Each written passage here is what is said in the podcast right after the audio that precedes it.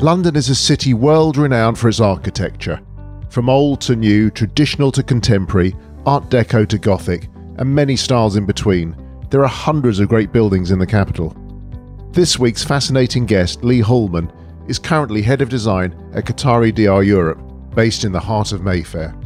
Previously head of design at Candy and Candy and senior partner at Foster and Partners, Lee has played pivotal design roles in a wide array of London-based projects, which recently include the 13-acre Chelsea Barrack development in Belgravia, plus the transformation of the former US Embassy on Grosvenor Square into a five-star Rosewood hotel. Lee is also involved with the expansion of the former 2012 Olympic Village into a new residential quarter and the development of Southbank Place opposite the Houses of Parliament on the Thames. Building development and architecture never sit still in London, and Lee is at the forefront of how our beautiful city will feel and look for generations to come. I'm Steve Lazarus, and this is Your London Legacy. Before we meet this week's wonderful guest, here's a little something for you. If you're a fan of the show and like to get involved and support us at Your London Legacy and help us keep producing amazing content just for you, you can get involved over on our Patreon page. We take every penny and we'll reinvest it back into the show. If you want to get involved and get hold of some really cool benefits, or have us create your very own London Legacy episode, or maybe meet up with us and other London Legacy lovers in London, you can do that too over at www.patreon.com forward slash your London Legacy. Okay, let's get on with the show. Well, I'm delighted today to say I am here in Grosvenor Street with Lee Hallman architect of what's the name of your company, Lee? Before I forget it, Qatari Diar Europe to give it its full title. Yes. Yeah. Well, welcome to your London legacy. It's a pleasure to have you on the podcast. Well, thank you for inviting me on, Steve. No, not at all. We have had on the podcast, I think, to my recollection, two architects prior to you. I think you may know at least one of them. Mm, I know, know, Jason, yes, very well. We've got two Jasons. Ah. There's Jason Sandy, yes. who works in the same same building as you, same company for you. Mm. And he was one of my very first um, guests on the show. Good man and an excellent mudlarker. Yes. Has taken me down to the foreshore uh, not that long ago. So that's great fun. And I know you're a work colleague of his. Another Jason, Jason Flanagan. Oh, yes, I know Jason. You know Jason? Used you, to work with him. You're smiling away there. Yeah. so Jason was another uh, guest going back to, I think, autumn maybe last year. Very different um, spectrum of work he gets involved with, very big into the acoustics of, hmm. uh, of buildings as well. So, uh, and another lady, um, Carolyn Steel. I don't know. You don't know, but she's an author ah. and a speaker. She was a very big TEDx speaker. She she is an architect by profession, but she spoke. She um, wrote a book called Hungry City. So it was all about how London grew up around feeding itself right from the Roman times and how it grew and the, the, the buildings developed and the population developed from agriculture to industry. Oh, industry. Fascinating. And she wrote a book, her second book's just come out called um, Sitopia. So I thoroughly recommend that for you and uh, anyone else who's listening. Anyway, I digress. It's it's lovely to be here with you today. Tell us about the building where we are first of all and, and the area we're in, um, Grosvenor so Street. this this building actually was built in seven in the 1760s as a house just the front part of it was a house. It was such a grand house. It was really only a house for 15, 20 years before it then was turned into a more commercial, mm. institutional use. Um, so when when we bought it uh, about three years ago, our brief that we set for ourselves was to bring it back to life. It had been empty for about a year, but to try and find some ways of referencing the the, the, the original period that was built in. So what we found was just around the corner from here, there's a map dealer that deals in original maps from all over the world and all different styles, some very highly technical, some more graphic. But uh, what we discovered there was a series of maps, four maps, well, five maps, one full map of the world, and then four, one of each continent from the period that this building was built. And we, we have a, another boardroom, the same size as this in plan, but immediately above, the taller ceiling. And that has um, the four maps of each of the continents on the wall. And this room here, the same continents are represented in these four panels by our projects that are in those continents. Yeah, uh-huh. So Europe is uh, is behind you there. Yeah. Uh, there's Africa, Asia, and the Americas. Uh-huh. But the the actual original maps upstairs show how little was known about, well, I suppose from the Western world, was known about, say, the American continents, particularly the West Coast, um, when this building was was built. So I like the idea that California virtually didn't exist in written form or map form at the same time as this building. So when was this building constructed? 1760s. 1760. Okay. So the, there was very little mapping on that side.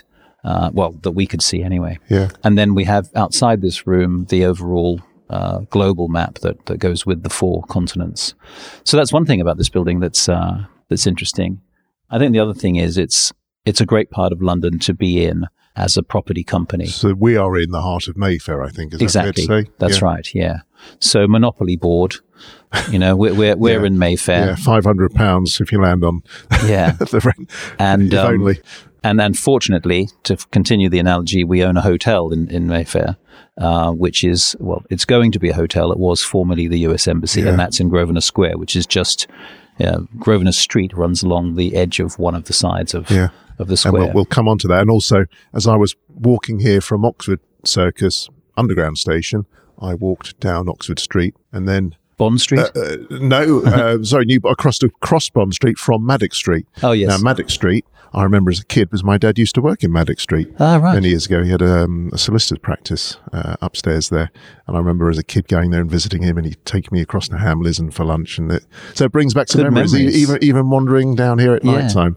Yeah, Well, it is one of the. I don't know what, how many other cities that have this. There must be others, but where where a road can go from being Maddox Street Yeah. in that case, and then it just changes into Grosvenor Street, but Yes. it's the same road. yes, Sometimes it can change back as well, and that can be infuriating sometimes Yeah. if you're trying to work out where you're going. Yeah. But uh, it's all part of the history of London. That sort of rich tapestry of yeah.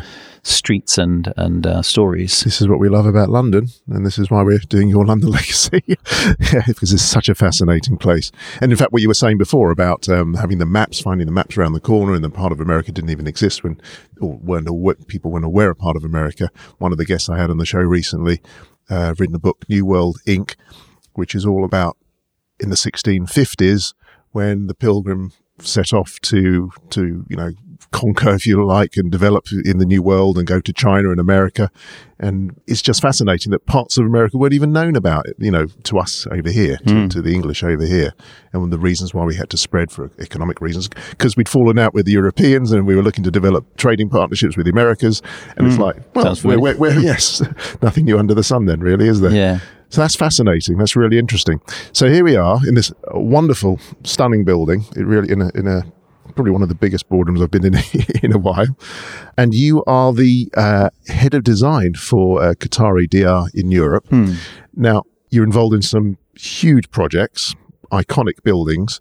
But before we get, get into those, and you know the American Embassy and Chelsea Barracks and the like, how did you get into architect? What was your first thought? When did you first realise that you had a passion for architectural design or the, the creative arts? Um, so I was born in England, um, but when I was six, my family we all moved to New Zealand, and we went on a on a boat. It was a forty five day trip to New Zealand, and so I grew up in New Zealand.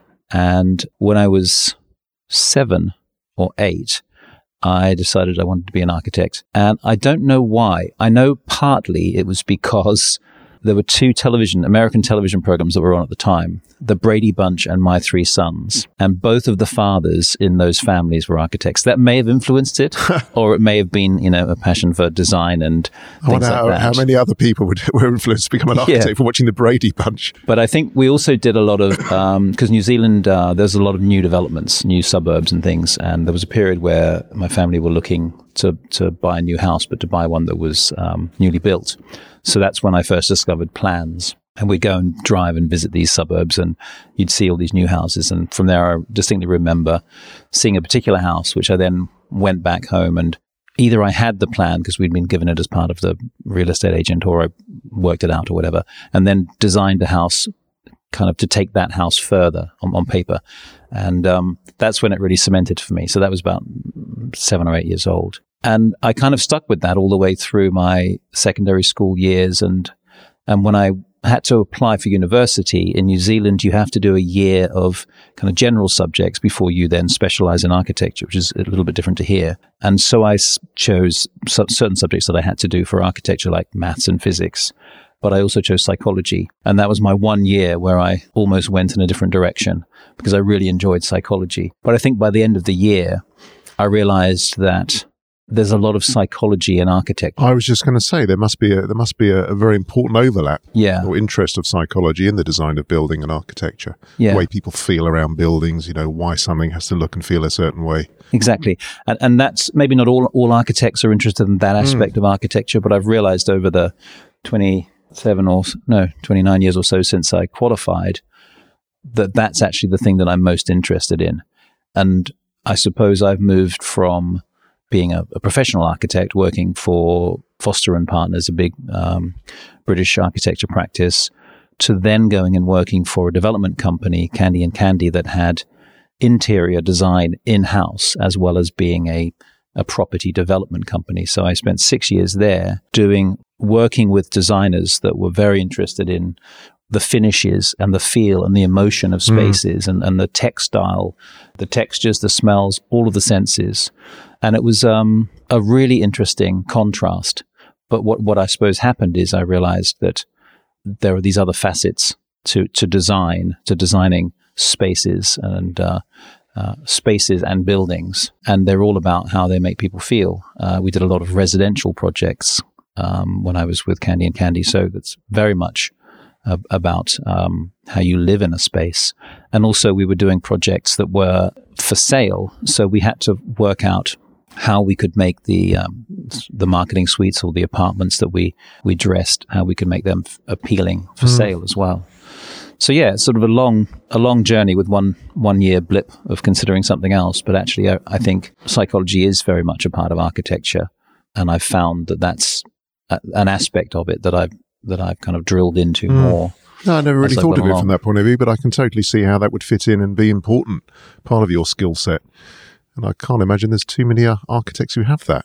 Well, psychology. I think there was a period in architecture where maybe when when psychology was a little younger, where in the 60s, where architects felt like they were changing the world mm. uh, and, and perhaps maybe went a bit too far and thought that they could change how society operated by you know, putting everybody in towers or all the, all some of those big gestures that happened in the 60s to sort of fix all the problems of the Victorian well, era, etc. Well. yeah. So I think architects are perhaps a little more cautious now in terms of trying to play God with the um, the buildings that, that they do. But um, so, how would you get feedback whether something feels good? Does it just go? Does the feedback literally in the sales figures, or do you get some feedback in advance? You know, from the plans, you, you have like working groups. You show other, you know, I don't know. Tell me, how does that work? Yeah, I mean, uh, it happens on many levels. Uh, I think you mentioned about plans there. I think that's that is key at the early stages, and it's something that's very easy to get wrong. So when I was working at Foster and Partners, I worked on railway station, a you know um, production, a car production factory, um, office buildings. So less residential projects. And then towards the end, I worked on a, a residential tower in Vancouver.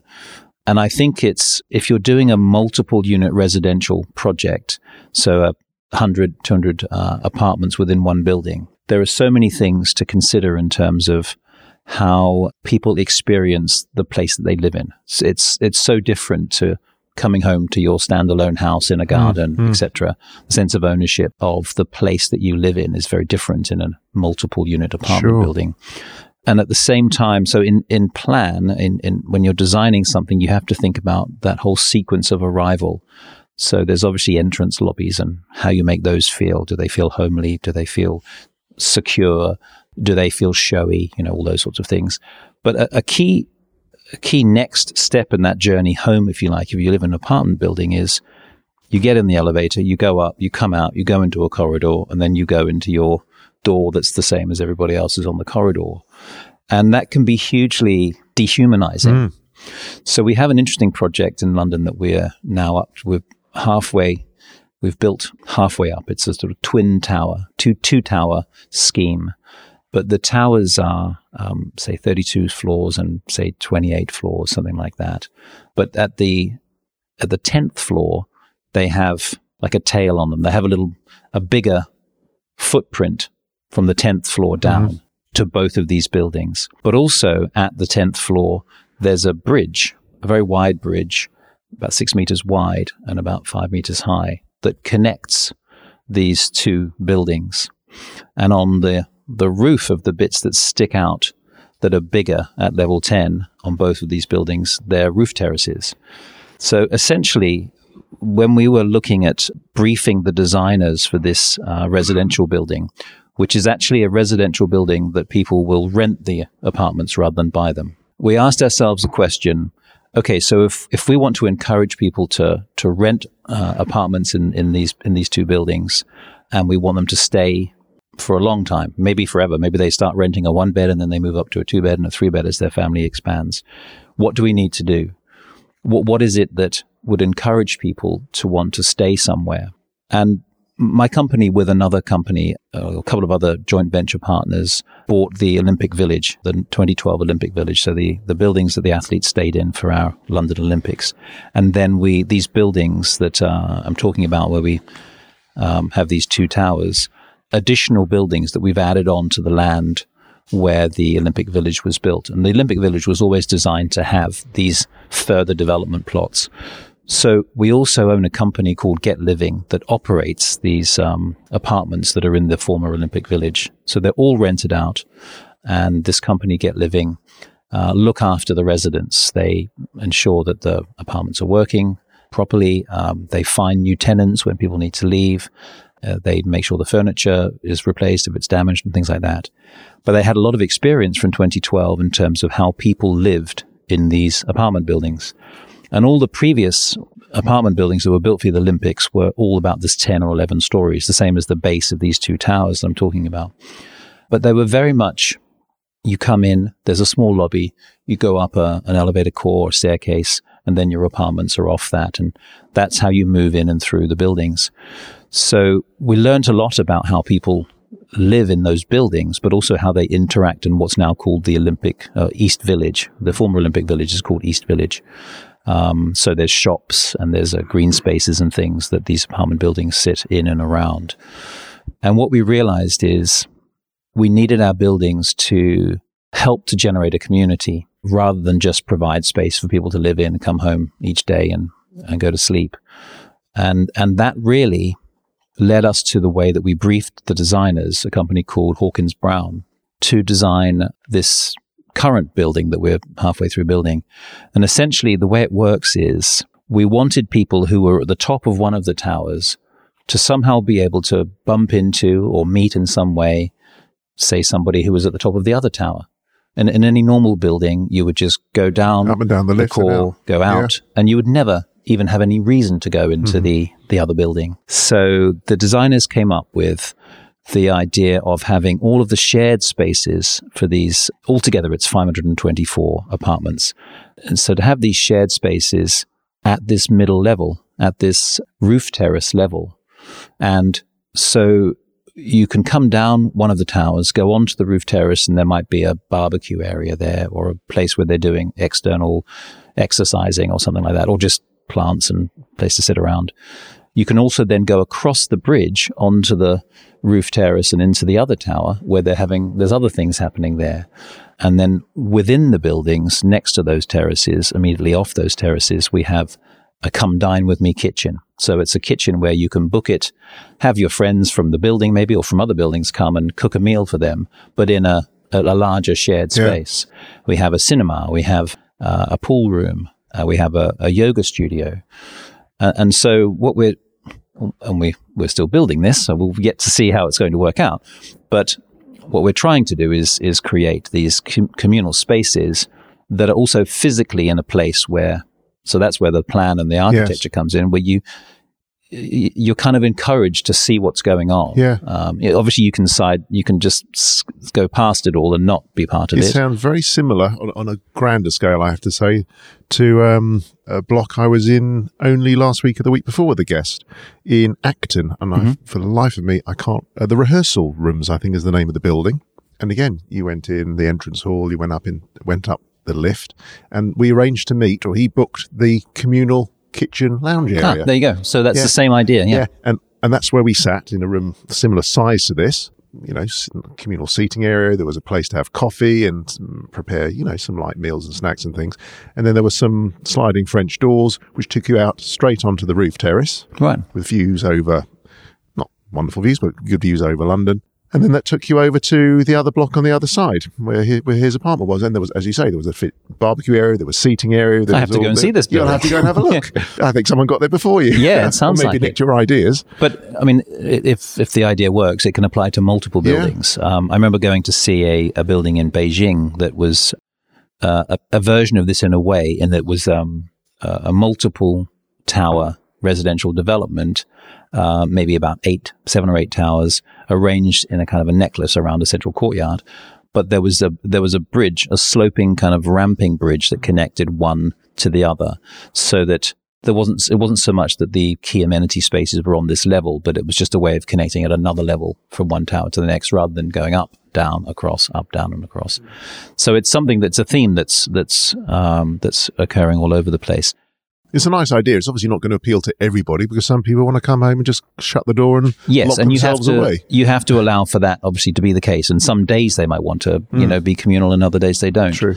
But then going further into the apartments, the other thing that, that there's a, there's a sort of an ergonomics of of plan design for for residential, where spaces will feel welcoming or too tight or wrongly orientated and all of those things, which I think is a maybe on the one hand it's a sort of a feng shui thing, maybe on another hand it's it's um it's sort of simple orientation to daylight and things like that. So so that sort of plan orient that plan decision making process in terms of um, creating spaces that feel right for people comes right into the apartment as well. In those particular apartments we have there at um, East Village, the rental um, apartments quite often are rented by, say, two professionals or two couples. So you need to configure your apartment so that you arrive into a central space, but then the the two bedrooms are kind of equally balanced. It's an equal offering. They both have their own en suites. Um, they're both similar size because obviously you want to be able to rent these couples and you don't want there to be a sort of a, a better room and a, a lesser room. Whereas if you're if if you were focusing that those apartments on a family, then it would be quite different. You'd have a master bedroom and you'd have, say, two smaller bedrooms, and maybe one of those bedrooms could act as a study. So there's all sorts of different metrics and parameters that go into uh, deciding the, the puzzle of each of the apartments that work on a floor plate, which then stack up to become a residential project. So in that way, I think it's a really good example of the psychology of space, of, of sociology of how people live, can influence uh, the architecture. You know, we very much with this building, maybe the same in the one in Acton, celebrated this bridge that connects across, and it's very readable. The the amenity floor that's on this tenth level Yes. relative to the apartments that are above and Yeah. below, because we want to show, you know, this is where the life and the soul of the building is. The architects had this. Um, they had this expression when they were designing it. The jam sandwich, I think it was. So it's where the jam is. Right. You know, the, the, the good stuff. the sweet stuff is in this yeah. sort of middle level. Yeah. So where do where do you fit in the in the, in the whole scheme of things? Where does your bit sit? And Qatari Diar Europe. How does it yeah. So, in? So I'm my department or my my role in uh, development company isn't isn't normal. Your average development company, um, say that develops office buildings or perhaps mid spec uh, residential, doesn't really need a guardian of design of of um, of the the DNA of, of their company necessarily in house because they're developers and they employ an architect and an interior designer to do that. And that's understandable. But when you get to the level of uh, very high spec residential and a complex mi- mix of phases within that project, for instance, our Chelsea Barracks project or um, Southbank Place or, or even the uh, East Village, you need to have a thread of the aspiration of the project that is clear and well communicated at the beginning of the project so that you can set your designers off um, with a clear message on what you're trying to achieve. But even more importantly, it's important to have that thread still existing in the middle of the process and at the very end because designers will always design uh, what they think is the best design, and you want that from your designer and you want them to keep coming to you and saying, but this could be better if we did this. You don't want them necessarily to be saying, oh, I won't suggest that idea because it's going to be too expensive or it'll change the process because we're halfway through construction or something. So, you, so you need a guardian of the, of the, the idea of the project uh, from the beginning. So, you, um, do, you, do you set the vision, the template for yes. the vision, so as with, it were? Yes. So with our with the development manager for that project, we agree at the beginning. Uh, there's obviously a certain amount of feasibility analysis that's done. How, how how many apartments do we think is right here? What size? What specification level? Um, so we agree all that before we say buy the piece of land. But at the same time, before we've employed architects, we we need to decide what, what direction we want to go. Maybe the building is more contemporary, or maybe, for instance, in this building, it's very much a listed building. It's very um, historically driven. Uh, the decisions we made here, so we we have to decide those things at the beginning, and then that tells us which designers to to employ. The the other thing that you have on on all projects is you don't just have the one the one design uh, mind you know, say the architect um, would be the one that comes to, comes to mind first.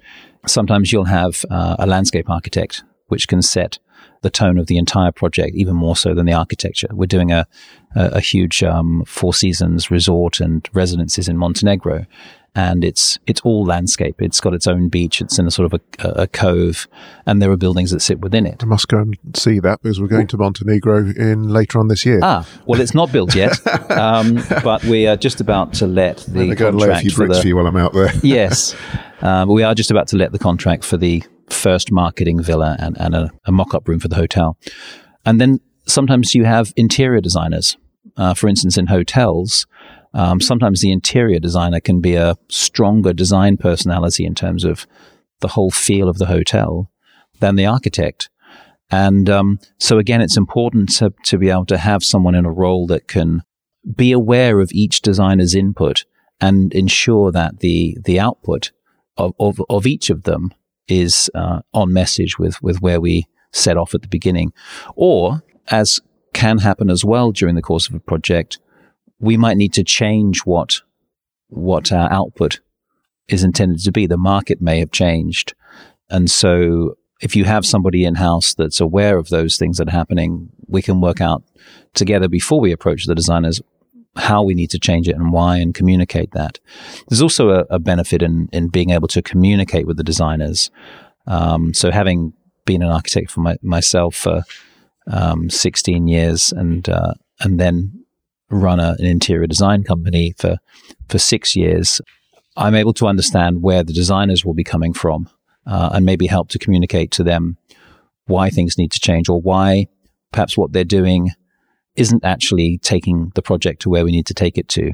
And that, that can quite often be the case. Sometimes with, with very strong willed designers, the, their aspirations for the project can overtake the owner's aspirations. So that needs dealing with as well. But that's, as I said earlier on, it's important to have designers that are have conviction and, and strength in what they want to do. And sometimes they will be pushing for something and, and you will have to say, I understand why you're pushing for that and why that's important from a design point of view, but really it doesn't work with our overall But is the vision visibility. your vision or is it Qatari Diar's vision, or where, where does that come from? Where does that emanate from? Is that it's in, in the role that I'm in now? It's Qatari Diar's vision, mm-hmm. um, and, and, one of the key things that I learned um, before joining Qatari Diar, because I was working for um, Candy and Candy before, who were employed by Qatari Diar to do the first round of Chelsea Barracks, the first set of designs with uh, Richard Rogers for Chelsea Barracks. What I learned was the projects that um, Qatari Diar promote and want to be part of are because Qatari Diar is a Qatari company. So we are um, funded by the Qatari Investment Authority, so money from the Qatari government uh, that's purchases the, the land of the projects we do. Eventually, when those projects sell, it'll the projects will self fund themselves here in Qatari Diar Europe. But essentially, they are all represent, re- representing Qatar. And so the projects have to be positive additions to the communities that they are being built in. So each of the projects that um, that I've talked about so far, so East Village, the Olympic Village, is a community. It's it's uh, ultimately going to be five thousand people living there, and uh, it needs to be a positive community. It, it, needs to be a place where people want to live. Partly because we want to rent out the the, the residences, but partly because it represents Qatar. Chelsea Barracks is the same. Uh, one of the reasons why Qatari Diar decided to reset the whole design for, for Chelsea Barracks was because it was felt that the some of the residents that lived in the area didn't think that the architecture that was being put forward was right for the area. And so the Qataris listened to that. Um, the emir himself at the time listened to that and decided, okay, well, maybe we can try again. Maybe we can try a different approach. And actually, what's now built at Chelsea Barracks, the first three phases, and we're now halfway through the fourth phase, has very much been seen that it, it is a, uh, it's seen to be now a, a piece of of Belgravia, the, the, the streets and the and the public spaces that are between the buildings uh, have very much knitted back into the streetscape that's around. So let's talk about Chelsea Barracks then. Let's take a very quick break just to remind you if you love the show and would like to get involved, grab some cool stuff, get shout outs on the show, have us create your very own London Legacy show, or even meet up with us in London for a coffee or something stronger, just head over to www.patreon.com forward slash your London legacy. Okay, let's carry on with the show. For the uninitiated, tell us what Chelsea Barracks was prior to this development and what it is now become and becoming. London is an interesting city in terms of barracks buildings. So it, it has had in the past a number of barracks in around the inner part of, of the city. And part of that, I think, was, was just for defensive reasons, for to be able to be close by to areas that needed defending. But one of the other reasons is because of the, um, in fact, Knightsbridge Barracks is because of the changing of the guard. Yeah. So the horses that are, that are used for the changing of the guard, the regular uh, royal uh, ceremony that happens in London, need to be housed somewhere, walking distance, horse walking distance, if you like, from the uh, Horse Guards Parade right in the centre of, of London. And, uh, and so that's why there are, there are barracks that are close in, in into the centre. Uh, the particular barracks, Chelsea Barracks, I I don't believe it had the horse reason uh, for being there. It was more for for military reasons. But again, it was very close to the centre of London, right by the Royal Hospital, which is where the Chelsea pensioners yeah. live. But in this day and age, there's less need for the for the army to be based so centrally in London, and of course, these sites have become incredibly valuable because they are in in very wealthy Prime, parts of yeah. London. So that's where Chelsea Barracks, the the residential project, that's where it came from. Uh, the the Ministry of Defence decided eventually, okay, so that particular barracks uh, site we don't need anymore.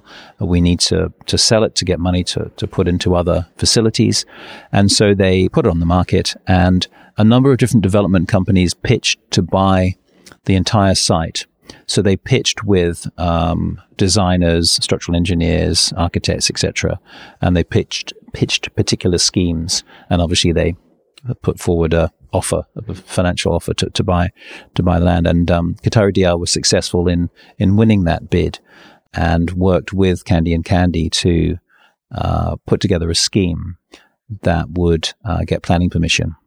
For that particular first version of Chelsea Barracks, the requirement from Westminster, which is the borough that Chelsea Barracks sits within, was to have a detailed planning consent for the entire 12.6 acres. And that's quite a, a tall undertaking for a, a development company because it means you've got to decide what all the window details are, what all the materiality is, exactly what the size and nature of the the number of apartments, etc is for this entire site, but you're you're also aware that you're not going to build it all at the same time because there, there isn't a market to to sell all of all of that amount of uh, accommodation, and at the same time there are a lot of obligations in terms of the affordable housing facilities that have to be provided as well. At Chelsea Barracks, we had a we have a public sports facility that's part of the public offering that goes with it. So a scheme was developed with uh, Richard Rogers I joined the team after a year or so of that, maybe six, eight months of that scheme being developed. And we realized we needed to bring in another designer to add more uh, variety to the to the the buildings, to the architecture, and to solve some of the uh, master planning uh, issues. So we brought in a company called AHMM, and we developed the scheme. We met with all of the stakeholders around the site. So the Royal Hospital on one side. Um, there's a series of housing estates, Westminster housing estates on another side of the site.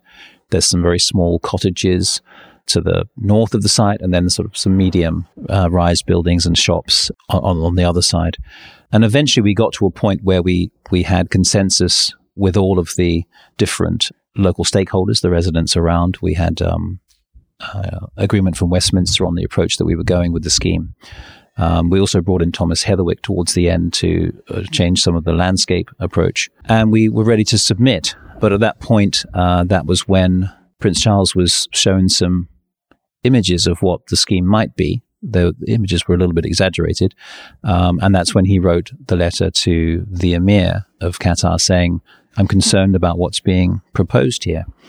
So it's a long story from 2007 when I when I joined the project.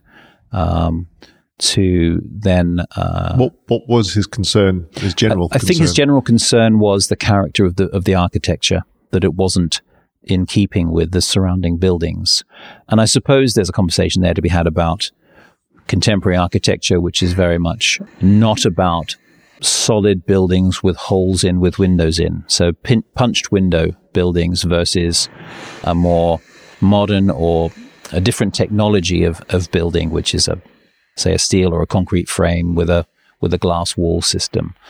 Uh, and so I think Prince Charles' concern there was that um, that approach to architecture in that location was perhaps not not appropriate. Mm. He's always been known for voicing his opinion on things such as architecture. That's right. Yes. And and does that have sway? Did it have sway in the in the way that design? It did have sway. Did. Yes, and it's exactly as as I was saying. So the the Qataris wanted to do and want to do and still are doing the right thing for the the large um, for the communities that they're putting large developments into.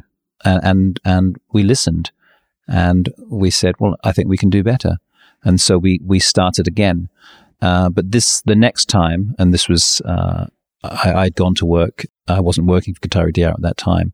The next version that the team put together was it didn't require detailed planning consent for the entire 12.6 acres. It could do it in stages. And it was a different approach to architecture or to the master plan. And the starting point for, for the master plan the second time round was let's design squares, garden squares, which is just as Chelsea and Belgravia Classic is. London, yeah. Design the squares uh, first and then configure the buildings around the squares. So our scheme now that we now have consent for the entire six, uh, all six phases, has a series of seven public squares, garden squares, uh, with a, a, range of buildings around them. Some are townhouses, some are apartment buildings. There are some uh, brick uh, restaurant, uh, retail buildings, and it's it's scaled in a way that's sympathetic to one boundary where it's lower in two or three stories, and then it uh, rises up to the Chelsea Bridge Road, which is what the road that faces the Royal Hospital, and there it's uh, hmm. it's um. So he, he, Charles can't go around calling it a monstrous carbuncle then, but when it's all finished. Well, it's it's been uh, well received by, and we obviously we consulted with the various parties that we needed to consult with to make sure that the direction we were going in was going to be endorsed by all. And so far, we've had an incredibly positive response from from from the the people that have visited the site, the residents that have that have purchased properties within it, and and I think also the thing is now that phases one to three are complete, they are very much setting the tone for how the rest of uh, the site will be completed. Um, so phases one to three are what? They're the residential. So phases one to three is uh, phase one is uh, there's 67 apartments in three buildings. Phase two is uh, there are 14 townhouses or 13 townhouses and a, a little mews hmm. house. Mm. And phase three is the um, 1860s um, original Victorian chapel that was part of the barracks, oh, which lovely. was kept in this phase, um, and then some smaller uh, brick buildings. Uh, and the, these have been sold, or these are? So we've sold seventy five uh, percent of the homes now, and we've we're we're just completing the townhouses. Um, so we have another couple of months to go, and all the townhouses will be finished. Um, and people are now starting to move in or starting to do the, their work inside their apartments, putting up the wall paneling and So the public squares are, are there. public squares have been So open for a while. and wander now. around They and- can just wander through. Yeah. They can take their dog for a What's the walk. nearest underground station people want to Uh, go? Sloane Sloane Square, Square. is the, is the nearest. So if you're in London and you fancy a walk through a beautiful collection of buildings that are all stone or brick, then come down to Chelsea Barracks and Yeah. have a So- look. Sounds fantastic. Might pop down there myself, have a look. And there's some restaurants as well, I think you said, or There, there's there was a pop up restaurant, so the Chelsea Flower Show, which is famous around the Yes. world, that is held just across the road from Chelsea. Barracks. yeah. And uh, during the flower show y- last year, we opened a pop up restaurant in one of the buildings that will ultimately be a permanent restaurant. So uh, that's uh, we're now building that restaurant. So Uh-huh. that will be built. Maybe there'll be another pop up in time for this year's Chelsea Flower Show, but it should be should be finished by the end of the summer, and so with a permanent No, sounds fantastic. So from one iconic part of London to an, to an iconic building in the in the heart of London, not I don't know what quarter of a mile from where we're sitting here, the old American Embassy in Yes. Square. Tell us about that and how that came about and to fall in your lap to be one to develop. Well, the the American Embassy was on the market for a while. Um, I think it was like 2008, maybe 2009. So quite close to the time that Chelsea Barracks was on on the market, and um, the Americans were keen to move to uh, a different building that could have purpose built security facilities built within it, whereas the uh, the 1961 Eero Saarinen uh, U.S. Embassy in Grosvenor Square was never conceived to have the level of security protection around it that it ultimately had to have over the last 20 years. So they were looking for a, a, a new place to, to, to locate the embassy and uh, put the put the old embassy up for sale. So and the other interesting thing you said before we started was that they never actually owned the site of Th- the that that is an odd and that's an anomaly. Yeah. Um, internationally, I think there's no. It's the only. It was the only embassy that the Americans didn't own the land that the building was on. They they owned the building, but not the um, not the land, and that's because in this part of London, the land tends to be owned by private historic families. So the building we're in now, the US Embassy, most of the buildings on Grosvenor Street are actually owned by Grosvenor Estates. And so we pay, well, all the people that, that own these buildings on in this area, we, we pay a kind of leasehold rent per, per year. And the Americans were doing the same. So they were also keen to have a, piece of land that they could own and Yeah. put their embassy on it. So, so we, uh, Qatari Diar bought it back in 2008, 2009, something like that. And we started, and it was before I, I joined here, we started looking for what the building could be turned into. And there were many studies done. And when I started, we were still looking at whether it could be a combination of office and residential or residential and hospitality. But very quickly, the directive came from, from on high, really, from the, the very top of Qatari Diar, that this needed to be solely a hotel. It needed to be a special hotel. And if it had had, you know, a bit of office in it or a bit of residential in it, it wouldn't be the same gesture as a, a, grand hotel. So that was the brief that that we were set, and we ran a competition. Uh, we went out to six architects, and we selected David Chipperfield. And the reason why we chose David is because the the scheme that he proposed at competition stage did two things it worked out a way to make a building that had become closed because of the security re- uh, justification. He worked out a way to open the building back up again. Yeah, because unless you were going there for a specific reason, I don't know, to meet a consulate or visa or whatever, Yeah, you just wouldn't you wouldn't go there. And as you say, more latterly in recent years, because of the high level of security and the bollards and the police and the armed guards and everything outside, you, you tend to stay away from it, if anything. yeah, exactly. So to open it up is And, and I think it comes back to the, the, the earlier point about Qatari Diar wanting to not just build buildings, but to build buildings that belong in a context and, and are catalysts to making those contexts better. So, uh, with the security protections being removed from the embassy, that will change completely the west side of Grosvenor Square. Uh, but then by putting a building there that actually uh, what David Chipperfield came up with with his team was a building that at the ground level is outward facing retail and, and has a, a, way you can go into the building and through the building and out the other side on both faces. So he made a permeable building at the ground level. But then if you're going to the hotel, which is going to be in there, you rise up a grand staircase as per the original embassy building, and then you arrive at a first floor, a, a raised ground floor, mm-hmm. first floor level which has a extra high ceiling. It's almost a double height ceiling. And then those spaces on that level first floor. That's where the, the main restaurant is that looks back over the over Grosvenor Square.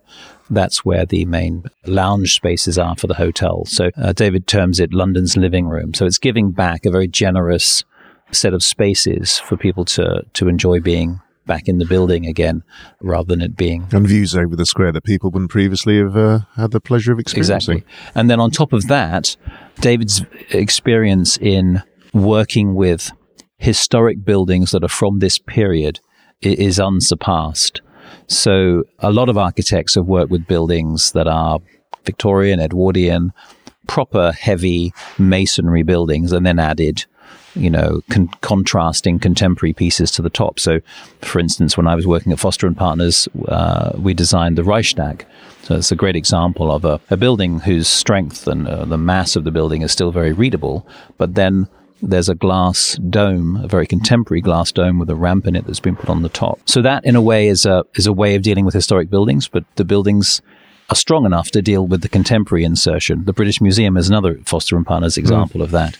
When it comes to working with mid-century buildings, if you like, modern buildings, where the buildings aren't as substantial, it's it's a much uh, finer task to either contrast or add a new element because you can very quickly unravel what actually exists of the, the mid-century mm. historic building. So the, the U.S. Embassy, the Eero Saarinen designed U.S. Embassy, is what I would call it's a an example of a building that's made up of pieces. So its facade is a series of Portland stone rectangular O-rings that s- sit on top of one another, and they read as if they've been placed together. And mm. it's a very complicated structural solution because the O rings in the original building were actually load bearing stone. And then they come to this uh, diagrid level, which is the the ceiling that's over the top of this double height space on the first floor, and they transfer across and then down. So anyway, long long story short, if you take too much away from a building that's made up of pieces, rather than a solid building that feels like it's carved out of stone. This is a building that's made of pieces of stone that are stacked on top yes. of one another. Then um, you can you can destroy the integrity of the building. And so that the other thing that David brought to the project at the competition level was that he wasn't afraid to add directly onto the facade line of this historic building. So he proposed a sixth floor on top of the, the current fifth floor that wasn't set back. It wasn't trying not to be there, like a lot of his contemporary mm. insertions into historic buildings. It was boldly saying, you know what? If if if we'd wanted to put a sixth floor in on in this in 1961, we would have done it like this. Yeah, and that's exactly what he he came up with through the evolution of the the design, but started with at the beginning. So that top floor will still be part of the hotel, or are they going to be yes. like penthouses or something? So they are basically um, more hotel suites, but they have a higher floor to ceiling. And so they're a very grand, uh, and as you would expect, as you go up the building, yeah. where the views get better because you can see right across the east of London, right across to the Shard, the London Eye, um, the Houses of Parliament from the top of this building. Mm. But he also dramatically improved the proportions of the building. So I think in, in those two ways, um, the building will be transformed into a facility that people will be invited into and be welcomed into and be excited to go to. And then the other thing that that um, was in the original scheme was there's a, a rooftop bar, so it doesn't get more and more exclusive as you get to the top. I mean, it does in certain suites, etc. I bet it does price wise. yes, but there is a space in the middle where the the public can go up and they can go and have a drink and they can stand on the the top terrace and look out across London, both over Hyde Park to the west or across to the east towards the city of London. And that again is a democratizing uh, aspect of the project yeah. that was there from the beginning. So where are we in the scheme of the, the project? Where are we up? So to? it's a it's a listed it was a listed building or it is a listed building, and so we've that O ring facade, which is very interesting and complicated. that has been retained, and the diagrid that supports it that's that's been retained. But the slabs, the floor slabs that w- worked all the way up the building, they, they weren't strong enough to take the, the loading that's going to be required with the new use, uh, the acoustic uh, requirements of a hotel, and also the um, uh, the fire constraints of one floor to the next. Mm. So we've had to take all those slabs out. So we're in the process now. It's a two year process of taking the pieces of the building away that we have to take away, suspending and su- supporting and protecting the pieces that need to stay. Uh, and then digging a basement underneath for the event space, the ballroom, 800 person ballroom that's going in, the spa facilities, the plant, etc. And very soon we will be at the stage, January next year, where we'll start building back again. So it's a very long process, both from the, the purchase and the feasibility stage through to getting planning consent and historic building consent um, for the changes that we wanted to make, and then through to then the shoring up of the building while we build the new pieces within. So from from purchasing the building to opening the doors of a new hotel, what's the sort of time frame? In in this case, there was a, a period where we had to wait for the Americans to move out. They moved out a year later than planned. So there was a period of a bit of a fallow period where yeah. we weren't busily doing things. Uh, it's it's going to be about twelve. No, it's going to be about fifteen years. That that's a longer time frame, I'm guessing, by your face yeah. than you had originally anticipated. Yes, but yeah. you know, you, you invest in it's a unique project. Yeah, of course. It's a unique property in a in a special location. And I think that's what's fantastic about London is I think we have a planning system here. We have a set of values here that appreciate the good bits that have been done. And they might be a small two story house in a street somewhere, or they could be a phenomenal, you know, they could be the Houses of Parliament. And we have protections in place so that it feels like we're just constantly making London better, not by pulling it down and replacing it with something new, but by recognizing the things that are really good and keeping them or building upon them in a sensitive way. And actually the things that aren't good, okay, we will get, get rid of that and we will put something better there. And it's just slowly getting better. And I think this building was probably a controversial building when it was built in the heart of Mayfair, a 1960s building, a bit modernist.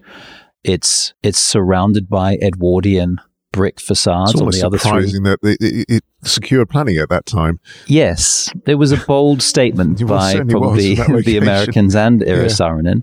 But now it's found its place in, in the square. It, it, belongs in the square, and, and we're, I think, improving it. And it'll still be recognized as people will still talk of it as the American Embassy or the old American Embassy building. Yeah, and they? I think when you're when you're creating a hotel, it's important to have the, the stories there present in the building. Um, so we very much wanted to to build on that rather than take that away and start from scratch. So even going forwards, the operator that's uh, Rosewood Hotel Group want to have a, an American bistro in, in, in the building. You know, they want to reference some of the the history of the building there, and we're doing it in other ways as well so that that uh, I mean, this is a building that um, John F. Kennedy uh, w- was in. Mm. Uh, Barack Obama has been in this building. Yeah, huge history. You know, there were yeah. there were um, Vietnam riots in Grosvenor Square yeah. um, outside this building, so it's got all that history, uh, and it'll it'll be there for people to experience when the hotel opens in 2023. Mm. That's fantastic. So for, for you, apart from, I would assume when they sort of, you break open the champagne and the doors open, what's, what's the best part for you? Bringing a concept to life. I think I, I've, I realized it when we did Chelsea Barracks first three phases. The best part for me is the assemblage of all the pieces. Because um, at Chelsea Barracks, there's um, what is it? There's three architects, uh, three main architects. There's about seven interior designers. There are two landscape architects, so the main master plan landscape architect and the and the um, the delivery uh, and further detailed landscape architect. There's a there's a unique sculpture that's been built, uh, created by Conrad Shawcross and, and, built specifically for Chelsea Barracks called Bicameral. And then we have all the multiple craftspeople that we've met and worked with along the way, the stone masons, the joinery uh, builders, the metal workers, and I think for me that the, the, the most satisfying experience is each of those pieces coming together to create something that has a thread that uh, that perhaps is readable. So, for instance, we set the brief for Conrad Shawcross to, to that, that his artwork should have a botanical theme to it. Uh, we set the same, not rigid brief, but but it should have the flavour for the balustrades on the townhouses that um, Tord Boontje designed for us. And with that sort of starting point, each of the designers have gone and done their own, created their own piece of that works with the botanical theme, but also has its own component to it. Squire and Partners designed the apartment buildings, and the balustrades there have a 10 mil thick aluminium water jet cut balustrades to them. But the pattern that's that's cut into this, it sounds incredibly industrial, but it's actually hugely poetic. The balustrades are based on a William Morris painting and they grow from a, a very organic uh, and tight curved web at the bottom to a sort of looser, more open web at the top. But again, it's a botanical theme. I think that's the most exciting thing is just seeing all these pieces coming together and creating something that's sort of larger than the sum of its parts. You must have one hell of a patient personality. Apart from discipline and organization, because you're, you're like you know, the fat controller, you're like the organizer, aren't you? The program director. But I think you've also got to choose the right people. You, the, choose the, the orchestra, right designers. the conductor of the orchestra, yeah. I suppose, aren't you? Yeah. Yeah. Um, and you've got to get them all singing the same tune and coming out. It's got to be beautiful at the end of it. The, the best thing is when they come up with something that's beyond what you, what you were kind of imagining. That that's that's when uh, you really know that you know your your the symphony is is working. Do you get wow moments when someone brings to the table something you go, oh my god, that is just absolutely. perfect. I just wish absolutely. I'd have thought of that. Yeah, yeah. There's uh, there's there's a few designers that we work with that you just know that um, they just got it. They're just going to turn up and you're going to go yes, next. so with the embassy, it's been a it's been a we're, we're halfway through the process, I suppose. But um, from the starting point of deciding that it's going to be all hotel, you know, the starting point of being able to choose David Chipperfield uh, as the designer, you know, a key moment in the project. And then weaving in the other designers, the interior designers, which are such a key part to a hotel, and, and making sure that they are empathetic with the starting point. So it's it's it's very you have to be very careful that uh, when you step through the front door of a building, you don't feel like you're in another in another world, unless that's deliberately what you're trying to do. Unless you're really trying to contrast the outside and the inside, which we're not here. We're trying to make a seamless composition that feels of today, but also feels like it could have been there since 1961 when the embassy was uh, was first. Is this built. going to be a hotel that Joe Public can enjoy, or is it going to be super luxury that only the, the truly fabulously wealthy, rich Russians and Chinese and a sort of Arab community can mm. partake in? I think the, the hotel's going to be expensive to stay mm, in because of, of, its location yeah. and because of the investment that we've put into it. But I think what's fascinating about starting from a building that was designed in the mid 50s and, and completed in 61 is that the architecture of that period and going forwards, certainly the modernist period, was founded on a democratic approach to space. So it was designed to be a building that was permeable, that you could see into, and in, the, in an original configuration that you could just walk straight into up the staircase and you were invited in. So that architecture, that period, was all about inclusivity not you know, the big iron doors and the small windows, and you don't really know what's going on inside. And if you think about the hotel offering that's in London, they're very much of that that older approach. You know, they're they're they're grand, solid, established looking buildings, the Ritz, the Savoy, the Dorchester, although it was the 30s, and and they they create they are buildings that create a feeling of um, there's a there's an inside, and if you're bold enough to go through the front door and you can afford the the cup of tea or whatever that's uh, you could you could have when you sit at, in the restaurant, then you can enjoy it. But then then maybe not. Then maybe they're deliberately trying to feel a bit exclusive because of all those things. This building, even if we wanted to do that, it would be very hard to do it because from the beginning, it's it sets itself up as an inclusive building. The whole way it's configured, you will be able to see into the restaurant spaces. There is a grand staircase that's inviting you to go up through clear glass doors and see into what's hmm. happening. Mm. So it should really be almost like a tourist attraction. It should be a mecca for people to want to go and I think it will be a tourist attraction. I think it will feel like a building that, that wants you to be included in it. And certainly the way that's configured at the ground floor. You will be able to go into the shops and the cafes and things that spill out into the square from the building. I think there will be an air of luxury and exclusivity Opulence. if you're bold enough to Yeah. go through the front doors. And I invite people to be bold enough and to to, to breathe it in. Uh, in my job, I do this a lot because I like to go and see what other hotels are like. So where some people would go, oh, I don't think I'm dressed well enough to go into this hotel, you can just bowl in and you know. So you, and if you, people you ask you wander to into leave, the most luxurious hotels around the world, with torn jeans, yeah, because they're hospitality buildings. just to see if they sneer at you. yeah, Can I help you, sir? and if you obviously you're not going to go in there and cause lost? a problem. Um, I was in New York two or three weeks ago, and I did this deliberately because I wanted to go and see some of the the higher spec New York offerings, and um, you do get people coming up to you going, "Oh, can I help you?" And you just say, "No, I'm fine, thanks," and you keep going. So. I think it will be both. I think it will be a transformative building for, for Mayfair, for Grosvenor Square, uh, and it'll be a transformative offering for people who want to come and stay in London, and perhaps they want to try something other than a an Edwardian sort of grand building. Um, they want to stay in something that's a grand mid-century building. Um, so I'm quite excited to see how it's going to be received. Whilst you're involved in these wonderful, iconic projects, what, what is your feeling the way London's architecture is developing generally going forward? I mean, there seem to be quite a lot of more. We're going up. We're building up again, aren't Hmm. we? So this Yeah. buildings like the Shard, for example, Yeah. and, and other similar buildings. It's funny because I came back to London in 93 and we were away for one year in Vancouver, but I've lived here ever since. When I look back now, when you see the odd programs uh, with the, the London of, of the late 90s in the background, you kind of think, oh, there's not much there, you know, on the skyline.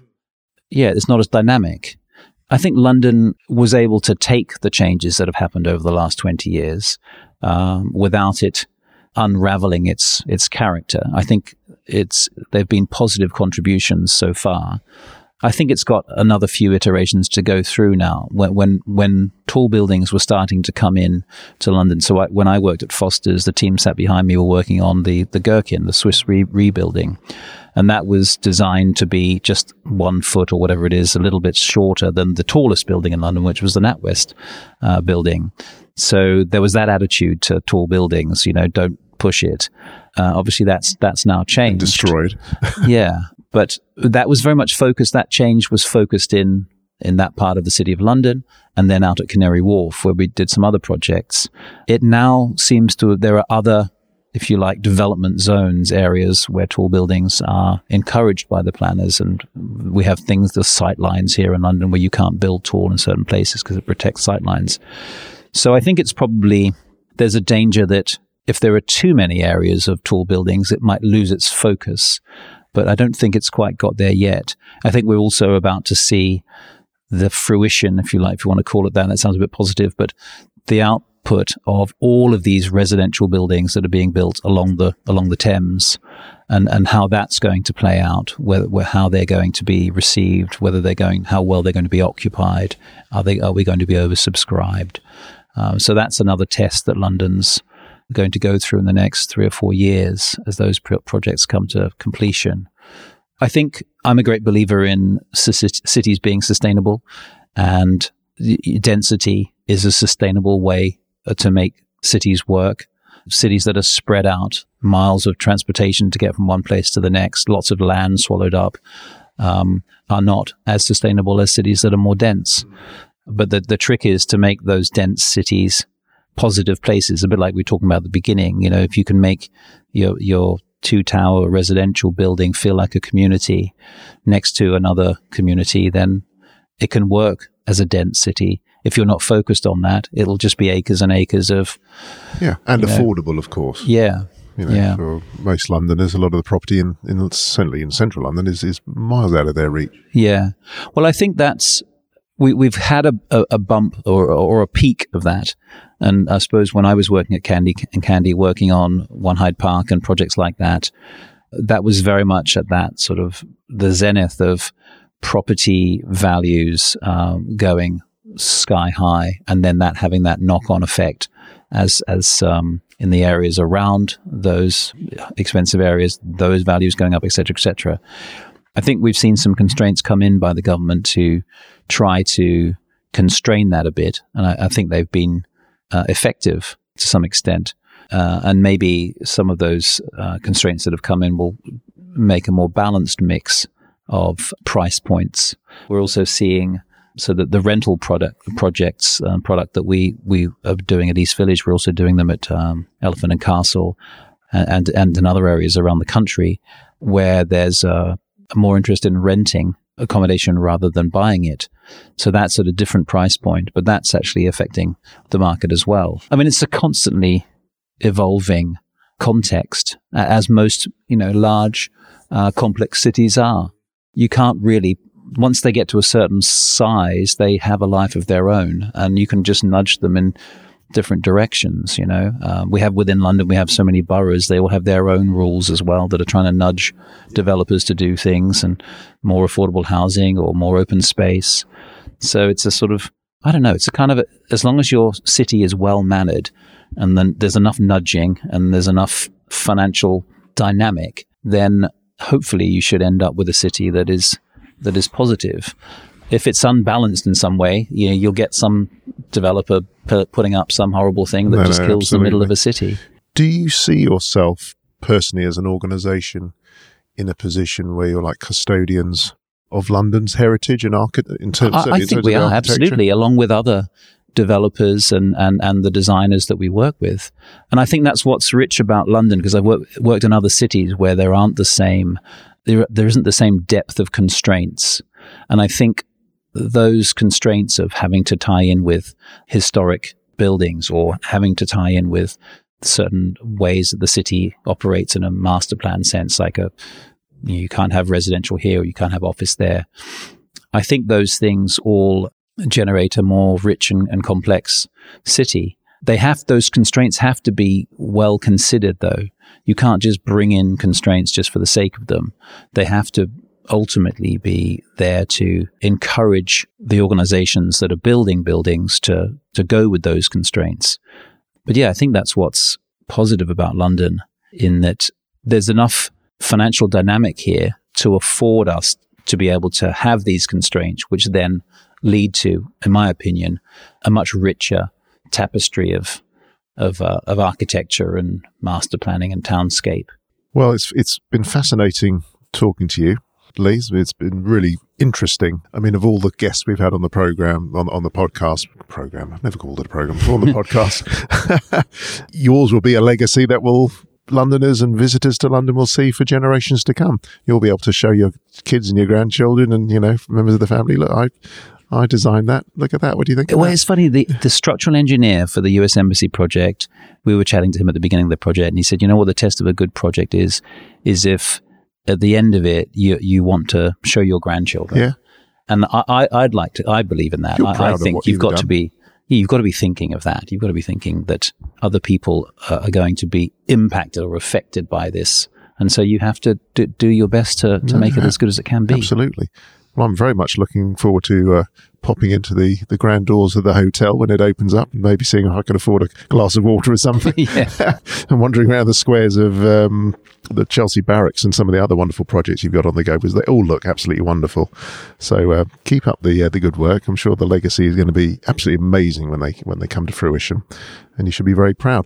Well, regular listeners to the podcast will know that every single guest is put through the wringer.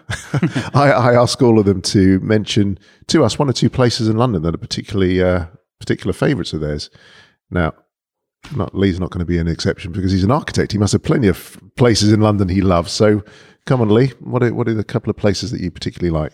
One um, place that I that I really love um, is a place called Kingly Court, which is um, just parallel. It's a little back street uh, parallel to, to Regent Street, which is a very grand street um, in London. But it's what I love about it is it's a three story kind of courtyard. In the summer, it's an external courtyard.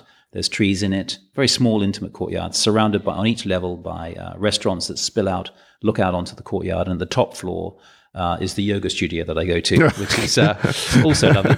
Um, so I highly recommend that to you. In the winter, they put up a kind of a fabric, uh, these twin fabric um, covers, so that the courtyard stays. It uh, is a really cool, young, hip It's happening, amazing. funky place, isn't it? Yeah, It's yeah. really, really, uh, really good. And I remember when I was setting up the podcast, we went and did a photo shoot um, Ah. in and around that area, and we ended up, I ended up doing. Um, Thrusting a microphone under some unsuspecting waiter's nose to take some sort of ad hoc photographs with him. So uh, it's, it, I, I like that. I like that a lot. It's a really nice place. Yeah, it's got a great feel. Uh, and you, I think you said you had another one, or, or Uh, not? so um, maybe because our, our children were born uh, near near it, uh, Brockwell Park is in uh, South London. It's just south of Brixton, but it's a it's a, a quite a high uh, hill south of London, and you can look back, look north to, to, to London from there, uh, and it's a it's a very relaxed um, park, great place with a cafe at the top to spend some time in the weekend if you want to get a, a view of London. Sound- There's also an outdoor swimming pool there, the Brockwell Lido. which is also Oh, wonderful. park. So I highly recommend that Yeah. in the summer. Sounds fantastic. So we'll add those to our ever growing list of places. Two new places which we haven't had on the show before. Good. So excellent. Now, before we finish, how can people find out a bit more about you, about more about your organisation, um, on So social Ch- media or your Chelsea- website? Chelsea Barracks um, does have a website. Ah. So if people want to have a look at the uh, the, the buildings that we've built there, and, and eventually we will uh, launch the phase four, which is three more residential buildings, another uh, 97 apartments. Or 104, I think it is. Um, so that's very much public. The U.S. Embassy project is is less public. It's we we, we will be launching it towards the end of this year. We're just working on some imagery and uh, and various things, and also giving it a name. It's going to have its own unique name. Um, so that will be coming out in the next three or four months. The East Village, East Village is has its own website. If you're moving to London and you you're keen to live in a wonderful new environment surrounded by great sports facilities and close into the centre of London, then With Olympic Heritage from 2012. exactly, and right by a Westfield shopping centre. So that's all good. could ask for more? Yeah. So um, East Village is the name of that. So yes, Fantastic. And if they want to get in touch with you, you have an email address or social media. If people Uh, want to I find out a bit more about what you get up to. don't really have a, a You're not a into social social media? media, Very uh, wise. address. Um, I'm sure if they got on me on the website for your company, which you want to restate, Qatari Diar, DR. Qatari So DR, yeah. they will find all the relevant links to you there and then.